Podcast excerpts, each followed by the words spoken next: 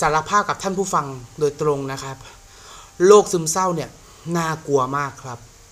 แต่ว่าวันนี้ผมยังไม่ได้ให้ความรู้เกี่ยวกับเรื่องของโรคนี้โดยตรง แต่วันนี้ครับ ผมจะมาพูดถึง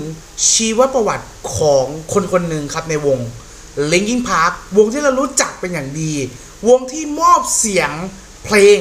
และการแสดงทัวร์ที่หนักแน่นให้ทุกคนได้ฟัง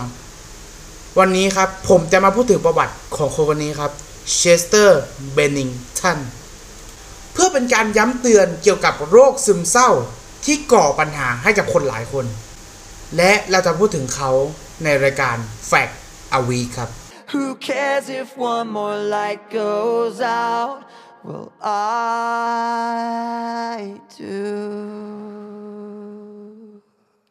เชสเตอร์เบนนิงตันหรือเชสเตอร์ชาร์ลส์เบนนิงตันครับผม หรือชื่อเล่นของเขาคือเชส เขาเกิดเมื่อวันที่ 20 มีนาคม ปี 1976 ครับผม เขาเกิดในเมืองฟินิกซ์รัฐแอริโซนาของสหรัฐอเมริกา แม่ของเขาเป็นพยาบาลครับ พ่อของเขาเป็นเจ้าหน้าที่ตำรวจทำงานเกี่ยวกับคดีลวนลามทางเพศครับทำและทำงานสองกะครับผม โดยที่เชสเตอร์เนี่ยสนใจดนตรีตั้งแต่อายุน้อยครับ เขากล่าวว่าเนี่ยเขามีวงเอ่อ Depeche Mode และ Stone Temple Pilots อยู่ในใจของเขาแล้ว แต่คุณเชื่อไหมครับ ในขณะที่พ่อของเขาเป็นตำรวจที่สอบสวนสืบสวนเกี่ยวกับคดีลวนลามทางเพศของเด็ก ลุงของเขาเนี่ยแหละครับ คือตัวก่อปัญหาชั้นดีเลยครับ ใช่แล้วครับ เชสเตอร์ถูกลวนลามทางเพศตั้งแต่อายุประมาณ 5 ขวบ และยาวจนถึง 14 ขวบครับทำให้สิ่งสิ่งหนึ่งตามมาที่เรารู้จักและเกิดขึ้นเป็นเรื่องน่าสนใจก็คือโรคซึมเศร้าครับ ต่อมาครับผมพ่อและแม่ของเขาเนี่ย หย่าร้างเมื่อเขาอายุ 11 ปี และพ่อของเขาก็ได้สิทธิ์ดูแลเขาครับผมทำให้หลังจากที่ผม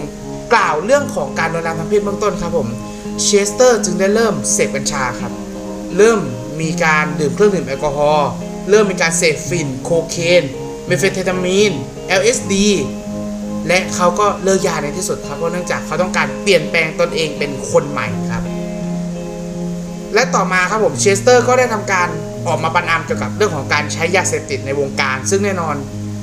ในช่วงทัวร์แรกๆครับเชสเตอร์ติดเหล้าหนักมากครับ หนักจนแบบไมค์ต้องออกมาเตือนว่าเพลาๆบ้าง ซึ่งแน่นอนเชสเตอร์ก็บอกว่า ไม่ได้อยากเป็นคนนั้นอีกต่อไปแล้วครับ จากเรื่องที่ผมกล่าวมาด้านต้นเกี่ยวกับเรื่องของคดีลวนลามของเชสเตอร์ทำให้ครับผมเขาเกิดอารมณ์อยากที่จะฆ่าครับ และอยากที่จะหนีไปให้ไกลที่สุด เขาเลยใช้ทางเลือกอื่นที่ แทนที่ตรงนั้นโดยการวาดภาพแต่งกลอนและแต่งเพลงเพื่อสงบสติอารมณ์ครับ ต่อมาครับเขาก็เล่าตัวตนของลุงคนนั้นให้ทราบครับ แต่เลือกที่จะไม่ดำเนินคดีครับเพราะเขากลัวว่าอาจจะโดนไปด้วย ต่อมาครับผมเมื่อเชสเตอร์อายุ 17 ปีครับเขาก็ย้ายไปอยู่กับแม่ครับ และถูกห้ามไม่ให้ออกจากบ้านหลังจากแม่เนี่ยพบว่าเชสเตอร์เสพยาครับเขาเลยก็ไปทำงานที่เบอร์เกอร์คิงและนำเงินไปซื้อโคเคนและ meth ครับ ก่อนที่เริ่มจะเป็นนักดนตรีมืออาชีพ เขาเคยถูกกันแกล้งตอนอยู่ไฮสคูลครับในบทสัมภาษณ์บทหนึ่งเขากล่าวว่า ผมถูกทุบตียงกับตุ๊กตาอยู่ที่โรงเรียน เพราะผมผอมและดูไม่เหมือนใคร เนื่องจากการเสพยาเนี่ยแหละครับ ซึ่งผลทางการเป็นนักดนตรีของเชสเตอร์นั้น เริ่มแรกครับผมเขาอยู่วงที่ชื่อว่า g r a d e s ครับ วง g r a d e s ครับผมเป็นวง grunge ครับผม แต่วงที่เขาอยู่แรก ๆ จริง ๆ ครับ ชื่อว่า Sean Dowdell and His Friends ครับ โดยมีเครื่องหมาย question mark ด้วยนะ ได้ออกจำหน่ายเทป3 track ครับผม ในปี 1993 ต่อมา Sean Dowdell และเชสเตอร์ครับ ได้ย้ายไปก่อตั้งวงดนตรีใหม่ ซึ่งเป็นแนว post-grunge ครับ ที่ชื่อว่า g r a d e s ครับผม ที่เมืองฟินิกซ์รัฐแอริโซนาครับ ได้ทำผลงานอัลบั้มสามชุดได้แก่ demo ในปี 1993 Wake Me ในปี 1994 และ No Sun Today ในปี 1997 หลังจากนั้นครับเชสเตอร์ก็ได้เลือกออกจากวงในปี 1998 ครับผม และพยายามหาวงที่ทำให้เขารุ่งเรืองขึ้นมากกว่าเดิมครับ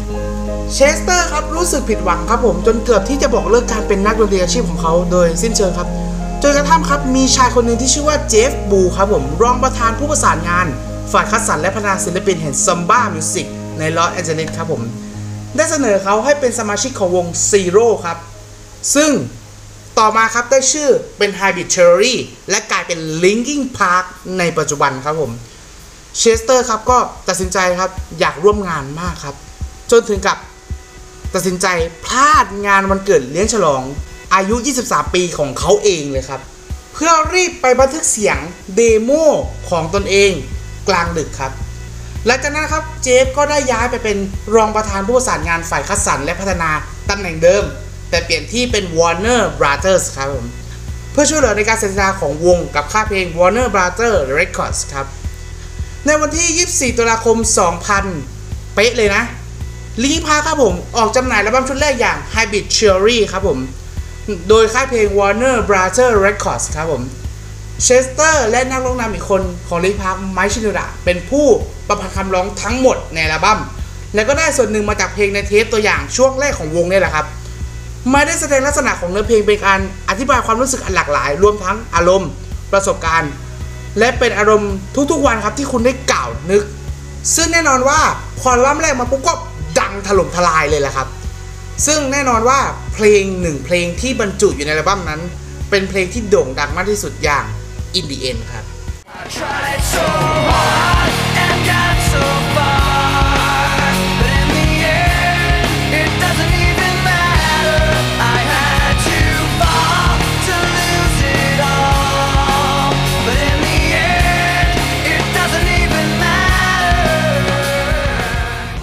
ซึ่งแน่นอนครับผมวงก็ได้ดังเป็นพลุแตกและมีอัลบั้มออกมาหลาย ๆ อัลบั้มด้วยกัน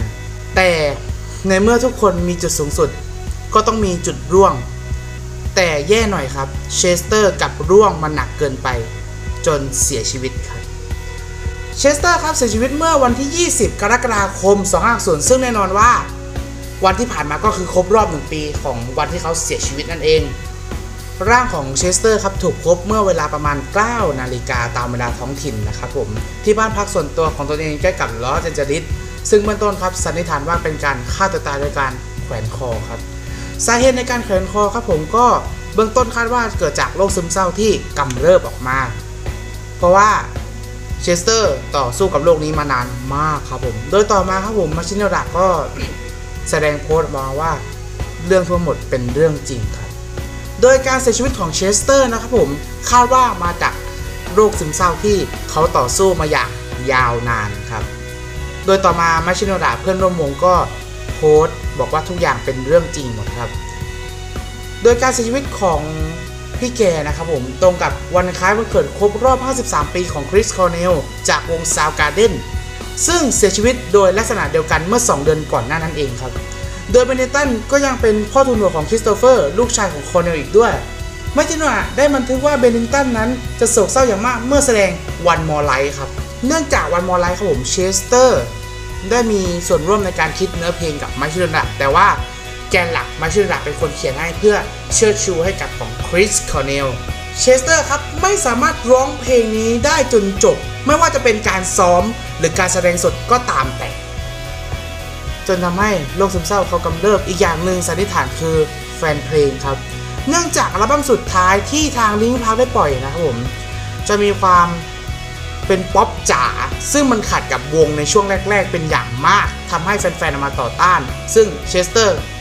ก็จะเหมือนคนทั่วไปที่รับเอาความคิดมาเก็บไว้และคิดอยู่เรื่อย ๆ ว่าจะทำยังไงต่อดีซึ่งแน่นอนครับหลังจากนั้นนะครับผม Mike Shinoda ครับผมได้จัดคอนเสิร์ต พิเศษครับผม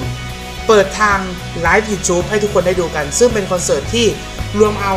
นักร้องดังๆจากวงต่างๆ มารวมเข้าด้วยกัน เพื่อเป็นการแสดงเกียรติถึง Chester ครับ ที่มอบเสียงเพลงยาวนานกว่า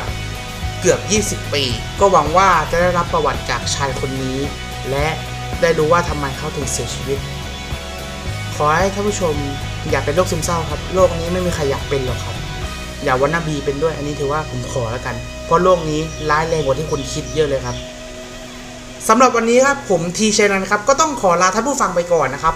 สัปดาห์หน้าจะเป็นเรื่องอะไรนั้น ผมจะหามาให้ทุกท่านได้ฟังกันอีกแน่นอนครับผมสำหรับนี้ลาไปก่อนสวัสดีครับ ต้องขอบคุณเพลงที่ใช้ในคลิปนี้ 3 เพลงนะครับ อย่าง One More Light จากอัลบั้ม One More Light